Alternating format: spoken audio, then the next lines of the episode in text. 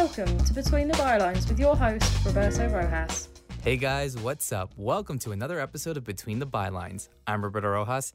We continue our episode speaking to many esteemed members of the media all around the world as we head back to England to speak to another colleague. So let's get straight to it. Our fifth guest of this series is a good friend and a good colleague doing great stuff in England, and I'm glad to have on the line all the way from London freelance football presenter and reporter Danny Jameson. Danny, hello and welcome to Between the Bylines. How are you today? I'm really good. Thanks for having me. No, thank you. And firstly, I do have to ask, and, and it's perfect timing that I asked this question, but how has how have you been since the pandemic started being based in England? How, how has daily life been for you over the last year or so? And especially now, as we talk at, at the time of recording, just 24 hours after a lot of establishments have opened up over there in England. Yeah, I mean, for for the majority of it, much like most people, it's been incredibly dull, very monotonous the last 14 months, whatever it's been since we first went into lockdown in the middle of March last year. But as you say, yesterday on Monday was the first uh, day where outdoor dining and pubs and things like that opened. Shops, uh, hairdressers, thankfully, uh, finally opened. Things were getting a little bit untidy. Um, so it's slowly getting back to normality. So I think everybody can see a bit of a, a light at the end of the tunnel. Um, everywhere was very busy yesterday. The park opposite where my flat is was very busy. Lots of people enjoying themselves in the sun. So slowly but surely, it feels like we're getting back to a bit more of a normal life, and hopefully that monotony will be broken up a little bit more. Well, I'm sure you're very appreciative that you're able to get a haircut. I saw your Instagram yeah. story the other day. It's like you had like that um that boy band look, and now you just switch it up back to back to normal. Yeah, it wasn't good. It was not. I've been wearing hats pretty much 24 seven for the last couple of months. It was that was about five months worth. I think just before Christmas, early December was when everything shut up again uh, over here. Mm. So it was very much needed. Yeah, no, trust me. I, I say this as someone that always gets his haircut every two, three weeks. And if even I go that long, like I would just start just trying to find other ways to, to get rid of it. Um, so I wanted to go into your early days. You're from Wigan, you know, uh, and mm-hmm. obviously the sport of football slash soccer was a huge thing in your life. You're a big Wigan athletic fan, but what are your some of your earliest memories with the sport and, and just falling in love and having an appreciation for it?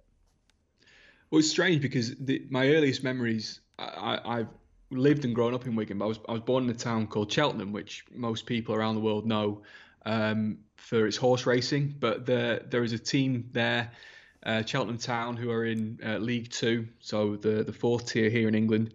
And probably the first memory I have watching football or soccer was was going to watch them because my dad worked for a company in Cheltenham, and he and uh, some of his friends they got to a, a final of the FA Vase um, which is uh, like a non-league knockout competition, um, FA Trophy, forgive me, um, in 1998.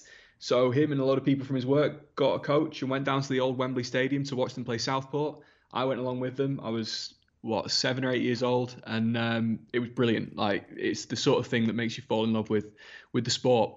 There were a few thousand people there in this ninety thousand seat bowl, rattling around. It was you know, it wasn't full by any by any stretch. These are pretty small teams, but it was enough. Um, and then that summer, we ended up watching the, the World Cup in, in France in 1998, which is probably the first real tournament that I can remember. And from then on, I was hooked. You you play it pretty much religiously at, at school all the way through here.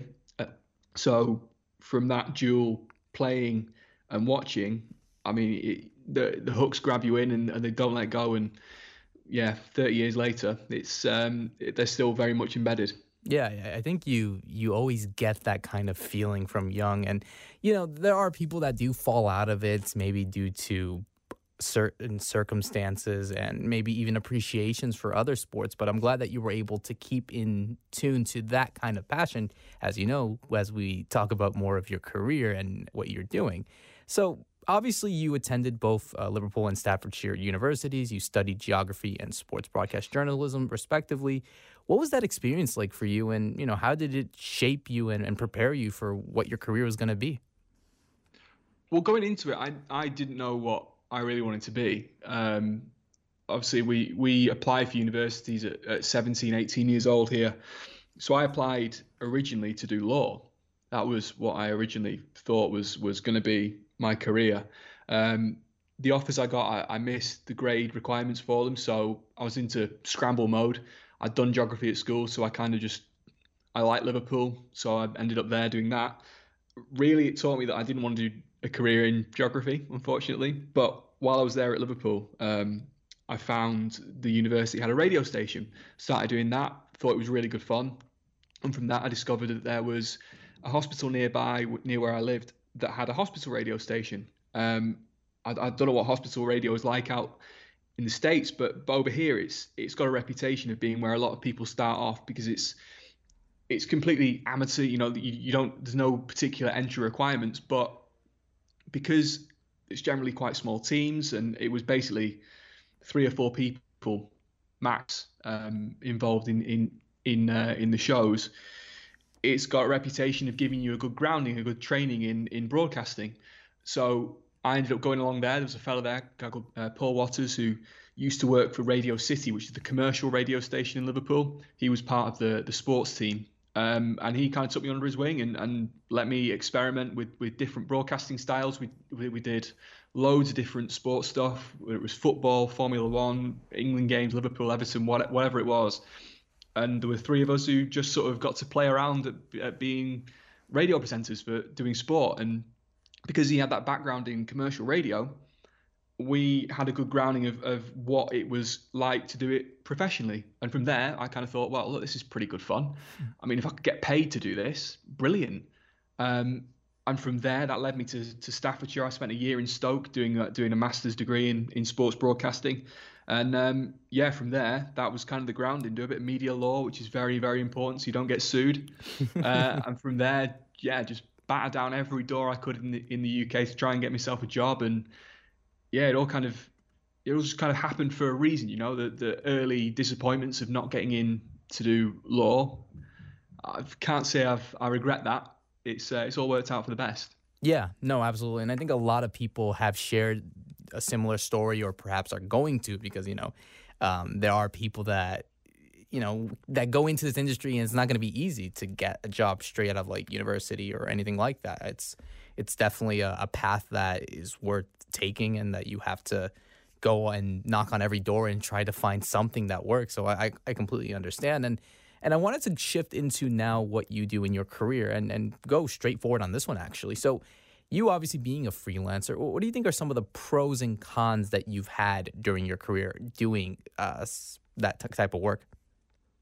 Well, I've only been freelance since officially last May. Um, and I have to say, I do not recommend going freelance during a pandemic. It's not. It's always a very difficult transition to make, and that was an added complication that I probably could have done without. But I mean, look, it, it's kind of the direction of travel for a lot of people in this industry, particularly here in the UK. Um, I mean, the cons of it. I mean, there, there's no particular job security. You know, you don't, you aren't salaried, you aren't, you don't uh, have those sort of employment law uh, protections. But I mean, it's it's brilliant because you can work for whoever you want. You can work as much or as little as you like. You can work across such a wide and broad variety of sports and broadcasters and, and different projects and you you're free to pursue things that you maybe wouldn't be able to if you were in a quote unquote normal job yeah. if you were contracted to one place you can you can go and pursue something if you think so, like something will make a really interesting podcast series hey go try it, see what see what happens, see what you can get out of it. That's probably the, the biggest pro um, of all. And look, you can get over the the lack of job security because, I mean, it's it's the way the world's going. I suppose. Um, I think a lot more industries are going to start looking like this, um, which the pros and cons of which I imagine you could do hours and hours on. But look, it was a decision that I don't look back and regret. I think that's probably the most important thing. No, and I think it's something that you have to work with, especially during these times. That you you try to get as much work as you can, because like you said, nothing is certain, um, mm. at least mm. in this industry. So yeah, I, I completely agree.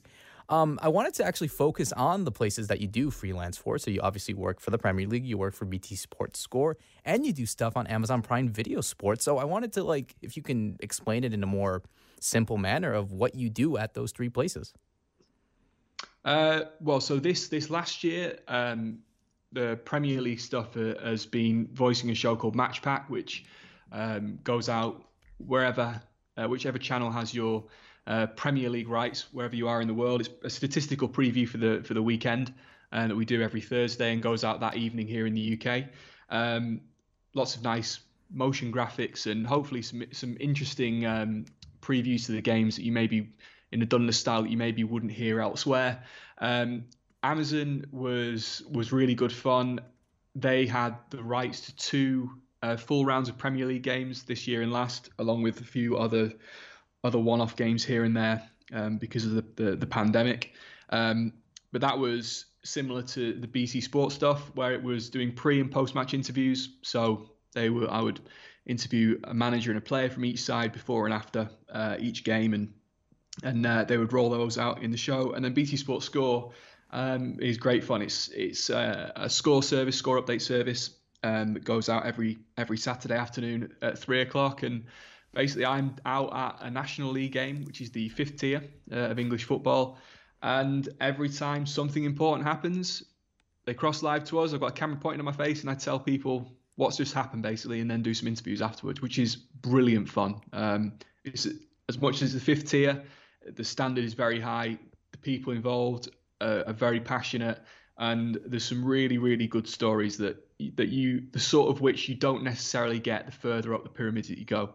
Um, so yeah, I love it. It's great fun. No, and I agree. I've I've seen the stuff that you've done over there. Like looking at it, I'm like, wow, it's so dramatic and like, yeah, you get accustomed to like stuff in the Premier League or even the Championship, but you look down of those places where you know it's more passion and more heart of doing it for the love of the game rather than actually from a financial point. It, it makes perfect sense as to why the stuff that happens there. There are so many storylines that could be taken from there. Yeah, I mean, it, it's one of the things that we rightly pride ourselves on in England is is the depth of the football pyramid because you go down. I mean, in, in Spain, for example, the, the third tier is is regionalised and basically amateur. Same in Germany. I don't think the I think the, the third tier is a, is again a regional one. Here in the UK, we we go down what six, seven tiers before you get to to that kind of level. Um, and yeah, the 20, well, 23 teams this year in the National League, most of them are full time, most of them are fully professional. There's a lot of people that have a lot of Football League experience. There's a lot of very talented footballers, There's a lot of very talented managers. Um, and yeah, you do get that kind of approach and that kind of aspect that is sometimes lacking from from further up the the pyramid as you get more professional is probably the wrong word to use, but but the the the rough edges get rounded out a little bit more the further up you go, and at that level they're still they're still there, and and it's really it's really good to see. Yeah, no, I agree. So you mentioned, you know, when you're doing interviews or presenting, you know, I wanted to talk about that. So when it comes to doing, when it comes to your interviewing and presenting techniques, what are some of the things that you try to focus on when you're speaking to a player, a coach, or, or any pundit to get the right answers that you need, and, or even you know speaking to those pundits when presenting a show? Uh, well, when I suppose interviewing is, someone told me once that an, an interview is meant to just be a conversation, right? It's not just a list of questions where you've got, I want to ask one, two, three, four, five, six, and I'm just going to stick to these questions with this wording in this order. It's meant to be a free flowing conversation. And one of the most important things is listen. If you ask a question, don't just switch off and wait for them to stop talking because you've got question two, you know, queued up and ready to go. Listen to what they say. Because if, if they're telling you something important, then there might be another question in that answer that you've got to follow up on. That's probably the most important thing um, that I was ever taught. But even just daft things like getting a rapport with the people. You know, before before you start, have a chat, find some common ground.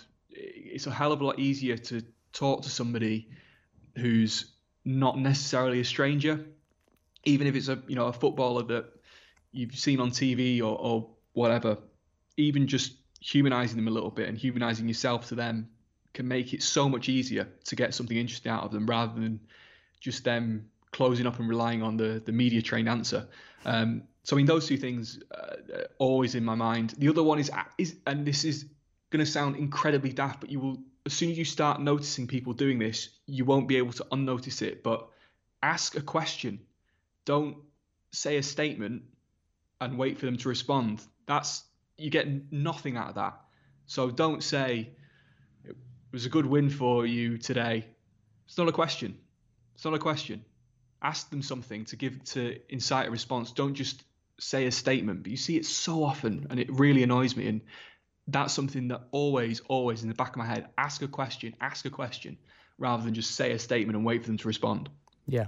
No, I, I, I agree. I think you want that kind of engagement, and and like like you said, you know, they're they're human beings like you and I, and you know they mm. want to to normalize it's easy to forget that, that as well, isn't it? Yeah, yeah they, they no, are human beings. Like they're not they're not a footballer. They are human being. Exactly. It's it's like you don't have to go all improper or anything. Obviously, just be focusing on what you want to get, but at the same time, you know, you don't want to be all dry and, and stuff like that. No, I I, I completely understand. I, trust me, there there are some that I've dealt with that that feel that way. So it's it's almost as if you really need to get something out of it um, from those type of people. Um, you worked your way up actually, you know, before you did your stuff for presenting and, and voicing, and as an assistant producer for Premier League Productions. You know, what what were some of the key things that you learned from there that shaped you up in terms of what you do right now? I mean, the most important thing was working in a in a live gallery format. So when I was um, assistant producer, which I did for uh, three or four years across or across two different companies. Most of it was uh, was live programming. So I was in the gallery. You're under pressure. You work across three or four different roles. So from that, when I transitioned to being in front of the camera, then I know the people that are talking in my ear. I know what their jobs are. I know what they have to do. I know why they're doing it. And most importantly, probably, I know what their pressures are because I've done that role. I've been I've done that job. So if I need to see something on a screen before we come back from a break, you don't you know that the person who is responsible for that maybe has two or three other things that they're also doing at this point. So it just makes it a little bit easier for you to understand how all of the cogs fit together, how shoots fit together when you're trying to make something out of them. When you've shot a load of material, you know what sort of things the editor is going to need to make this into a coherent piece to that, that's going to go out. So it just gives you such a good grounding in what everybody else does, and it means just everything works so much easier because you're not you don't have to be told, oh, I need this, I need that because you already know that they're going to need these things and you can just do them yourself rather than relying on being told you know what i mean yeah no i, I understand I, I, think you kind of already have that idea in plan that when you go hmm. into mm. a situation like this you know exactly what to do you know exactly who you're dealing with and you just got to go with what you've been taught and, and go from there obviously you know no one's going to be perfect on their first day no matter what position no. they're in but it's all about improving them, uh, improving yourself, and, then trying to be better the next time. I think that's the the simplest way to go through it. Yeah. I mean, uh, look, it's, some, it's something that I would recommend to anybody that that has an idea that they want to go into that kind of thing, being in front of camera or, or behind a microphone. Give yourself a leg up by understanding what every other job does i suppose try and do those jobs before you get into it because it will give it will honestly, it will make things so much easier for you and so much easier for everybody else who's working with you because they will they'll be grateful that you aren't you know throwing your weight around and demanding stuff that, that they just simply cannot do um, if you know what everybody else's job is and what they're doing because you've done it it makes you a lot easier to work with yeah i agree so I wanted to switch gears into the actual season that we had in the Premier League. Obviously, it's been such a crazy season. We've seen great goals, great players. We've seen a lot of races from the top of the table to the bottom of the table. We see controversy, as we know, with, you know, we could talk about VAR and all that kind of stuff. We've seen, you know, fans back at the stadiums and they had to go back, um, back at home. I mean, how have you, especially for, for someone that has covered it and have gone to grounds and have done all this kind of work. I mean, how, what did you think of the season, or how, what have you been thinking so far of the season uh, in the Premier League? I mean, it's been unforgettable. I think we'll look back at this in in years to come. Maybe not necessarily for the right reasons. No matter how long this goes on for, the lack of fans will never not be weird. the sooner the, they come back, the better. And good news is, I think in the next couple of weeks, we've got a few games here in, in London that are going to have fans back, um, which is a great step, hopefully, towards everything being back to normal in, in August. But I mean, outside of that, I don't think that the football has been any any worse than than um, in previous seasons. I still feel we've had an entertaining season. We've had moments and games, like you say, and goals that are, are certainly up there with anything we've seen in uh, in any other Premier League year. So I don't think it's been you know the disaster that so many doom merchants were predicting at the start of the season, where you know there, there was no point in in bringing anything back until everything was back to normal. I'm glad that it has come back and it's given us all something to do and something to watch while we've been locked up at home. Um, but yeah, I, will as much as it's nice being able to hear all of the players talk to one another on the pitch and hearing what the managers actually say to each other, uh, you can get. I can I can deal without hearing that if it gets some fans back in and gets a bit of atmosphere going because that is the one thing that I think everybody uh, has missed hugely. Well, we mentioned the pandemic obviously at the beginning, and, I just wanted your personal thoughts on, you know, how, how, do you think of the way that the country is dealing with it so far? I mean, obviously, we, and yeah, I know that can be a long question, but we try to make it as as short as possible because we, no, we've seen people that have been vaccinated already. Obviously, things are opening up right now. You mm-hmm. mentioned the possibility that fans could be back. You know, this whole thing of normality being back in June. I mean, how, in your personal opinion? How do you think of the way that the country is dealing with this pandemic? Well, we've had 120, 130,000 people have died from it in the in the UK alone in the last year and year and whatever it is. So I don't think you can say that we've dealt with it well. Um, without getting too far into the weeds with this, at the start you needed strong leadership, and unfortunately, as with several other countries, naming no names, we didn't have that, um, which unfortunately has probably cost us in in the long run. Um, having said that, the vaccination program that we've had here in the in the UK is is being one of, if not the best in the world. Um, that was all left out to our National Health Service, which might well be the, the for my money the best thing that that the UK has ever done is, is our National Health Service. Pretty much everything that we've left to them has gone really, really well. So hopefully that's a marker for governments to come that it's something that, that needs protecting because they have done a remarkable job. All of my family, uh, older than me, have all had at least one of their vaccines. I think we're closing in on 50% of the country now. Everybody over 50 has been uh, been offered it. So that's something to be grateful for. Um, but on the whole, I, yeah, we've nobody's dealt with it well um, in, in, this country, particularly given we were we were two weeks behind places in in Eastern Asia. I have friends who, were out in, in Hong Kong who warned us what was going to happen. Unfortunately, didn't take much heed of it. Um, but look, hopefully, the fact that the last few months have been so positive with the vaccinations and with so many people um, being protected and the death rate coming down, hopefully this is a sign that we're maybe getting a handle on it, and hopefully lessons will be learned if this happens again in the future. Well, I mean, you, you you didn't have to name no names to say that what's been going on across uh, your ocean of what's been going on here. So I, I totally understand. There, there yeah, you, you, could have named it. You could have said it. No, you could have said it. But uh, uh, yes, I agree. I think um, there are lessons that are have to be taught from all this from from everyone. I think, I mean, not just those that are in in leadership in, in, in governments or those that work in you know health services, but you know the people like common people like you and I. I think that's something that we need to hopefully appreciate and understand that once it, God forbid another pandemic like this happens, that we are prepared for for anything and, and that we can not have to deal with what we've been going on for the last year or so. No, I, I, I totally agree. I wanted. You'd, you'd hope so. You'd yes, hope so. I mean that's it's the hope that kills you, I guess. I, I, wanted to ask because obviously you know you, we mentioned that you're very flexible in working in television with presenting and reporting. I mean, what, what do you what do you feel is the main difference for you with those two, um, with presenting and reporting?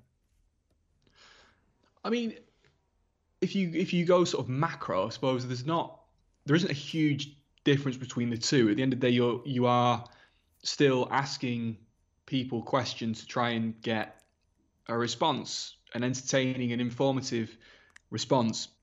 The difference, I suppose, is is reporting. Generally, you're you're very much on your own. Um, the games at, for for BT, for example, is literally just me and a cameraman, and we can hear the the the program going out in our ears, and and that's it. You're free to your own devices to do what you will. Presenting is a little bit more different. It's a little bit more. It's kind of like like in basketball, you, you're kind of the point guard, right?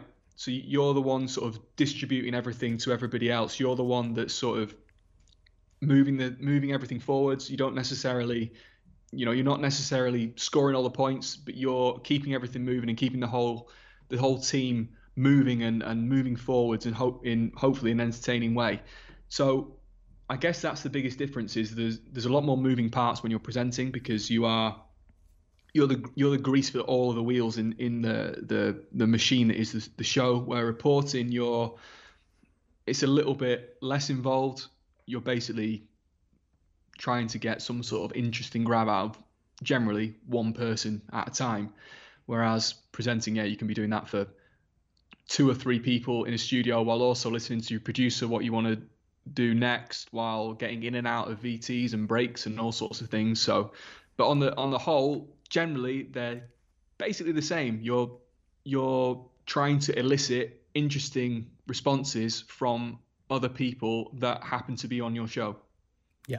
No, I agree. I, I think there are a lot of similarities and differences, but mm-hmm. overall, it's about what you feel is is right to produce or to distribute out there to the to the public that are watching and, and trying to to get interested in a way. I, I, I totally agree.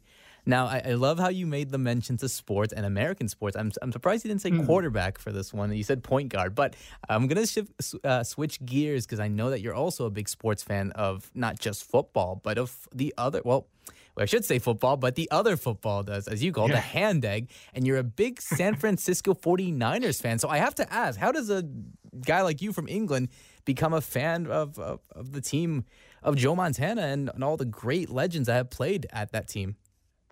Uh, I mean, look, I could give you a, a, lovely answer about how it was big in the 80s, and my, you know, my dad followed them and all this sort of stuff. But in reality, I, I pulled them out of a hat. Um, quite literally, when I was at university, a friend of mine was really into it, um, and I'd sort of, I'd half, had half a foot into it. I tried to stay up and watch the Super Bowl every year, and and not really, you know, half-heartedly try and I'd been to, to to America several times when I was younger on, on holiday. I had some some relatives who who live out there. Um, so I figured, look, if I'm going to get into it, you kind of need a team to root for, right? It makes it a lot easier to have something to to hook onto. So we put all 32 teams into quite literally a hat um, and pulled out San Francisco. And and um, yeah, here we are later. I've been out there, seen a game at Levi Stadium, which was great fun. And um, yeah, I mean, it's it's nestled in quite nicely behind soccer as probably the the second um, sport that that I would watch. well, I'm glad you didn't get the New York Jets. That's for sure. I mean, that's probably the, well, yeah, the thing mean, that the Jets or the Browns or the Lions. I mean, yeah. I'm not sure. Maybe it would have caught hold quite as bad. Um, I mean, I should probably point out that when I pulled them out of the hat, they were rubbish. It was it was maybe a, a year or two before um, Harbaugh took over. So we're talking they weren't very good at the, at the time. Obviously, they were they were great in the 80s and 90s. They were not at the time. And um, I think within was it two years or three years after I picked them out of the hat, they made it to the Super Bowl, lost yep. to the Ravens. But you know, so not, I'm not a glory hunter. Don't you know? Don't start thinking that uh, you know I'm just after the trophies and things. No, I mean you've been there already, so it's not like it's a big deal. But hey, let's hope that it, it does happen because you know I've seen my team win Super Bowls, and it's only right that you need to see your team win a Super Bowl. Um, One day. Yeah. Well, I mean, you're quite young still. You got time. I mean, the 49ers are building something, hopefully. So never know. You never know. You uh, hope so. Uh, hope th- so. exactly. Exactly. Um, obviously, this pandemic has, you know, really transformed all of us, not just those that work in certain industries. I mean, I wanted to ask, you know, how has the pandemic really transformed the sports that you cover in England? And, and do you feel, especially in this kind of advanced world that we live in where we're reliant on technology, that these changes will be permanent? I mean, it wouldn't surprise me at all. Um, the the biggest change apart from the, the fans that we talked about earlier, is how almost all um, media requirements are, are, are, done like this. They're done over over uh, Skype or Zoom or or whatever it might be. Um, I, I don't think that has been it's not it's not the same as doing it in person but it's not been uh, you know as disastrous as some people would have you believe. It wouldn't surprise me if that kind of thing stays. I mean it does make it a little bit easier in as much as if you know if you wanted to talk to kevin de bruyne i could do it from from this room. I don't have to get a camera kit the cameraman and everything and, and trek up to Manchester to go and do it there, you can do it over this and still get something interesting out of it. So that kind of thing, it wouldn't surprise me if it stays. Um, the one thing that I hope doesn't stay is doing so much remotely. Um, I, I, really hope that we go back to most of the broadcast being done at the stadium, um, which hopefully will go back uh, once everything's back to normal. I get why it hasn't because it's a little bit cheaper to do it from a studio, a bit easier to do it from a studio. But I don't know. I quite like the fact that I, I like having studio at a stadium. It gives you more of a feel for the match, and I, I think that's something that I would miss. I think if it if it didn't come back. Yeah, no, I, I think just being in that atmos- atmosphere is so important. I think it's so yeah passionate in a way. It makes you like feel the moment there and it's not it's not the same as doing it in like in a studio or at home or anything like that. I think it's it makes sense as to why people want that experience to be there be in the moment be part of history not just working on it in a studio or on your your home. I mean it's it's different. It's very different. Um, yeah i think there's something lacking if you if you have that. Mm-hmm. I agree. So before we get to um, my final segment, I do have to ask, and I've asked this to all the previous guests that we've had on the show. For people like myself, for young professionals who want to break into this industry, for those that are just starting off and want to be experienced professionals, what kind of advice would you give to those people that are listening? There's probably two big things. The first one is is persistence, and I'm sure that's come up before. But you, you're going to be told no a heck of a lot more often than you're, than you're told yes that is just a that's a factor of life, unfortunately, particularly in such a competitive industry. So, yeah, be persistent, be resilient. Understand that if you're told no, it's not because you're not very good. It, it might just be circumstances. Keep going, keep going, keep going. Um, I mean, I you know I tried to get in at, at BT for ages until I finally managed to to get a foot in the door. Um, and I suppose the other one, just try and diversify what you can do and what you can offer as much as possible because if you're going to a, a, media company and you say well i can do this but they don't have an opening for you to do that specific thing uh, you can say well i also do this and i also do this. You know i don't just uh, make podcasts. I can also film stuff. I can also do you know do this. I can do that. That's so important because the more things you can do the more valuable you are to potential employers and the more valuable you are to potential employers, the more likely they are to keep you around and give you a chance. Um, so those are the two biggest things that I wish I knew or had a bit clearer in my head when I first started, because it will make things a lot easier if you go into it with your eyes open for those sort of things. So just be persistent and be as versatile as you possibly can be. It will not hurt. That is excellent advice, Danny. I, I really generally appreciate that, and I think that is so true what you're saying. Um, so I do want to go to my final round. This is the one that you're going to like. It's a series of lightning round questions, as I said. So I will be asking you a series of questions. And I want you to answer them as soon as you can do it. So are you ready? Okay. I'm not sure I am. Well, but go on. Well, no, you got you don't really have a choice. But um, best place to visit in England? Uh, Liverpool, fantastic city. Have to go. Most underrated city in England? Ooh, that is a good one. Uh, I would say Edinburgh in Scotland. If you've not been, beautiful. Best country you visited? Uh, Indonesia, which is just spectacular. People are awesome, great fun. It's it's spectacular. There's always something about those southeastern uh, Asian countries. They always oh, have something yeah. going on there. Best city you visited? Um, do you know what? I'll, I'll give it to San Francisco. I thought I thought it was really cool. Really really enjoy visiting. I, I haven't been to San Francisco. I've been to LA, but I definitely want to check out San Francisco one of these days. It looks I like swear, I, pre- I preferred San Francisco to LA. Controversial, maybe. really well. I, I need to figure it out. And I mean, the Golden Gate Bridge. Who doesn't want to go there? Yeah, um, that's cool. f- of all the experience that you've been to and to previous uh, Premier League grounds, who do you think are the best fan support that you've experienced? Oh wow. Um, I mean, if you get to go to Anfield on, it's such a cliche. But if you get to go to Anfield on a big European night, there's something about that. I went, so I was there for them beating Spurs um, in February last year. That was the first time that the that Liverpool fans started singing, "We're going to win the league." Now you're going to believe us. We're going to win the league. That was something special. And I'll give a shout out to Crystal Palace as well. Selhurst Park is raucous when they're when they're doing well. Yeah, no, I, have I've heard stuff about them that they like to be passionate, so it's not There's surprising. A, there's, there's a reason I think that Ted Lasso, all of the stadium stuff was filmed at Selhurst Park. I mean, it makes sense, definitely. Yeah. The first pint that you get at the pub when everything is done, or at least when you go, when you go back to the pub, essentially. What's the first pint that you usually get when you go there? Do you know what? I'm unusual in this country in that I don't like beer at all. I don't drink it. Uh, whiskey, it's always been whiskey for me instead. Okay, so what do you get then from whiskey? I'll, I'll be getting the Jack Daniels and Coke. There you go, the best combo. Your favorite Premier League and non-Premier League ground? Uh, I mean, the, the best Premier League ground is the new Spurs Stadium, which is awesome, um, absolutely sensational. Um, it's the, does it have to be football? Uh, the best non-Premier League? yeah, yeah, yeah, football. Uh, let's go with. I mean, the Nou Camp is is something special. Saw Messi there just before he won his last Ballon d'Or. He's yeah, that's probably the one. What about below the the Premier League, like in the Championship, League One, League Two, that kind of thing?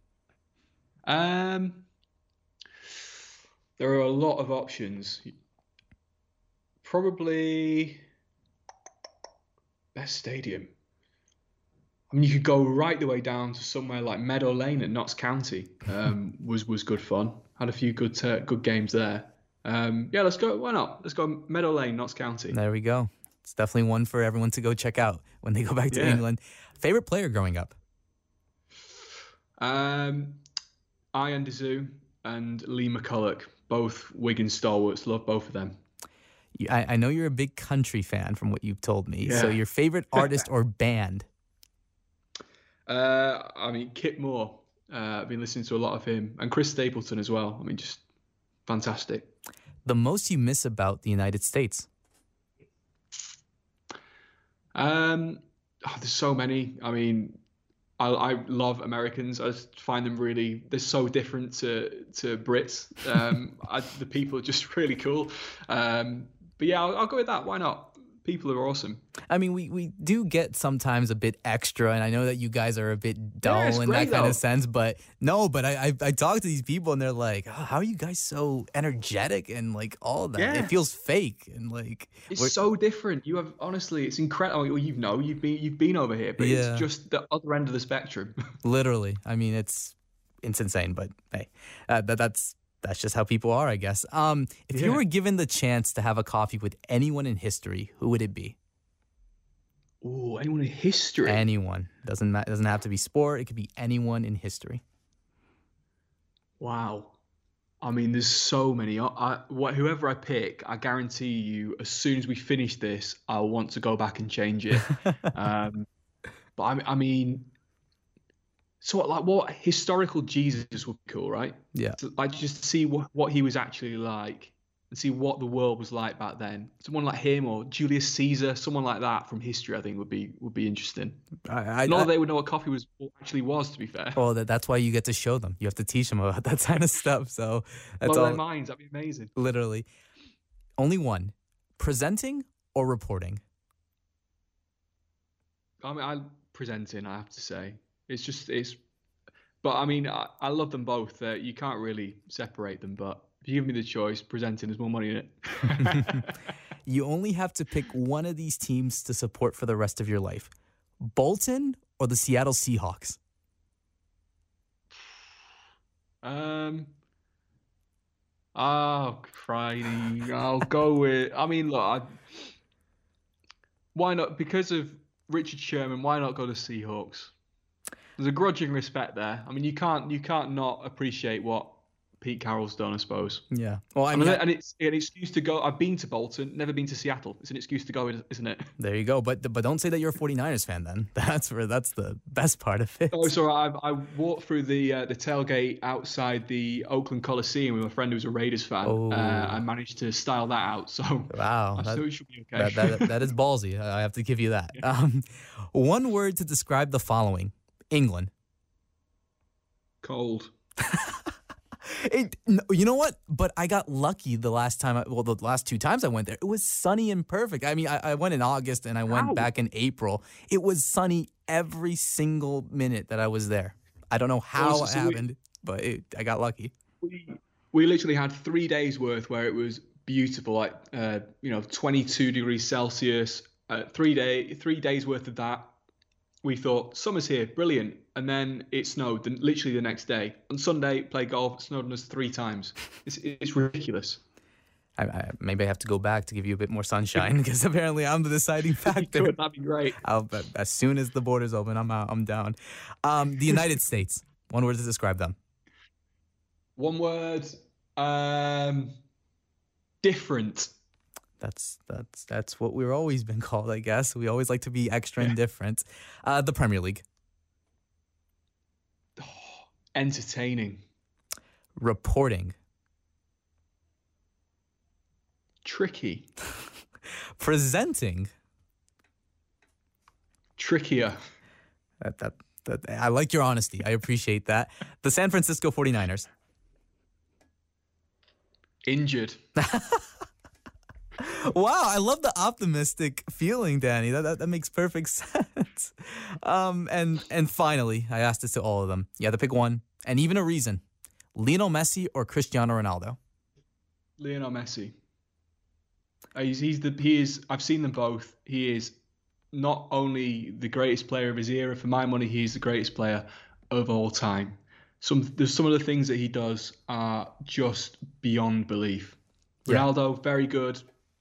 Don't want to you know, don't want to slander him in any in any way, but Messi's just on another level. He's I think it was was it Gerard Piqué who said, "Yeah, Ronaldo's the best player on the planet, but that's only because Lionel Messi isn't from Earth or something along those lines." Well, well so- and it's difficult to disagree. Yeah, I mean, we've you're the fifth guest on our show. Only four of them, all four of them. Well, sorry, four of them have said Messi. One, only one said Ronaldo. So I, it's clearly there's some sort of majority there. But uh, Danny, thank you so much for being a part of this fifth episode of Between the Bylines. It was an absolute blast having you on. All the best in the work that you do, and I hope to speak to you very, very soon.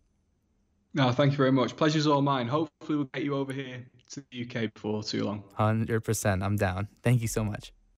So, as always, you can listen to this podcast on Apple Podcasts and on Spotify. And as always, thank you for listening to Between the Bylines.